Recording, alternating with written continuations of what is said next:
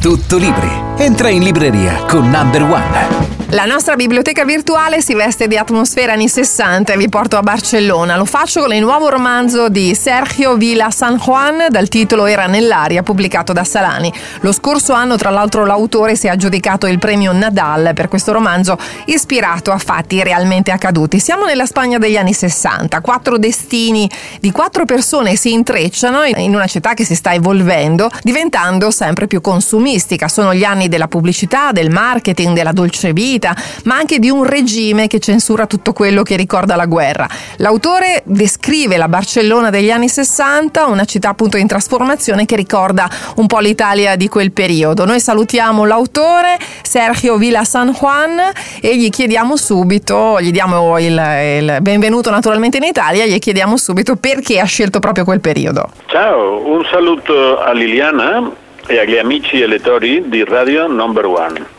La novella stava nell'aire, arranca nel 1960. Sì, il romanzo ha inizio nel 1960 effettivamente e ho scelto questo periodo e quest'anno in particolare perché adesso si ricollegano le mie memorie, i miei ricordi familiari e i miei ricordi infantili, eh, racconti che ho sentito direttamente dalle labbra di mio padre ma anche legati alla sua attività professionale, in questo caso eh, vincolata a questo programma radiofonico eh, che aveva suscitato parecchie polemiche, come appunto hai detto e leggiamo nel romanzo, e tutte queste storie insieme secondo me avevano delle grosse potenzialità dal punto di vista eh, romanzesco. E mh, mm, questo periodo è altresì molto simbolico, molto importante per la Spagna perché è proprio in questi anni che il regime franchista in qualche modo eh, opera un, cam- un, lieve cambiamento di rotta, passiamo da un regime completamente autoritario, fascista, eh, difficile, duro, un periodo nero, a un regime ancora autoritario ma un pochino più ammorbidito, a un regime che cerca di dare slancio allo sviluppo economico e che accetta il turismo con tutte le conseguenze che l'arrivo di turisti stranieri può comportare. È un paese che comunque è ancora nelle mani della censura, non esiste la libertà di espressione, non, non, esiste la libertà di informazione, ma la gente in qualche modo diventa più allegra, un pochino più gioiosa. Quindi secondo me il 1960 è l'anno del grande cambiamento della Spagna. È l'anno di, dello humor, insomma del buon umore, della voglia di riemergere, di ripartire, di, di, della cronaca mondana.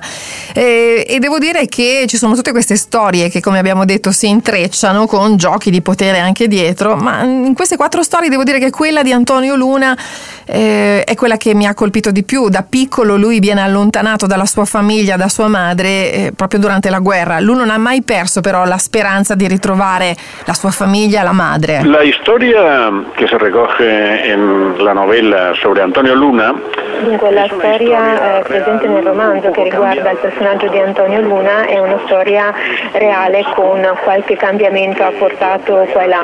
Antonio Luna è un bambino durante la guerra civile e c'è un momento in cui stanno evacuando la città e la mamma di Antonio Luna eh, incontra lungo il cammino per uscire dalla città un camion che sta portando in salvo delle persone. La città è sotto i bombardamenti.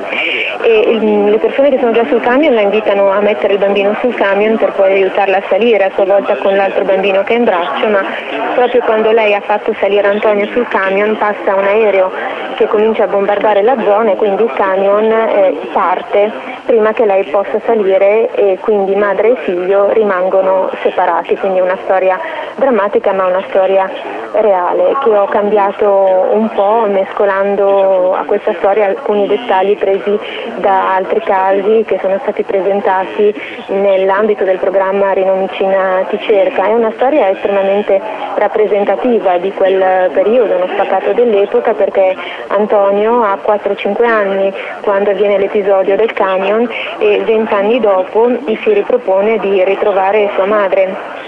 Grazie al programma radiofonico Rinomicina ti cerca riesce a trovare la mamma e quindi assistiamo a questa emozionante, questa commovente eh, riunificazione e tuttavia e questo fatto diciamo, ci apre un altro interrogativo, ovvero che tipo di rapporto può esistere tra due persone, una madre e un figlio che sono stati assenti l'uno per l'altro per vent'anni. Non raccontiamo altro, leggete Era nell'aria di Sergio Villa San Juan, pubblicato da Salani e noi naturalmente ringraziamo l'autore. Grazie di nuovo a Liliana e agli amici di Radio Number One di Sergio Villa San Juan. Uh, un abbraccio forte.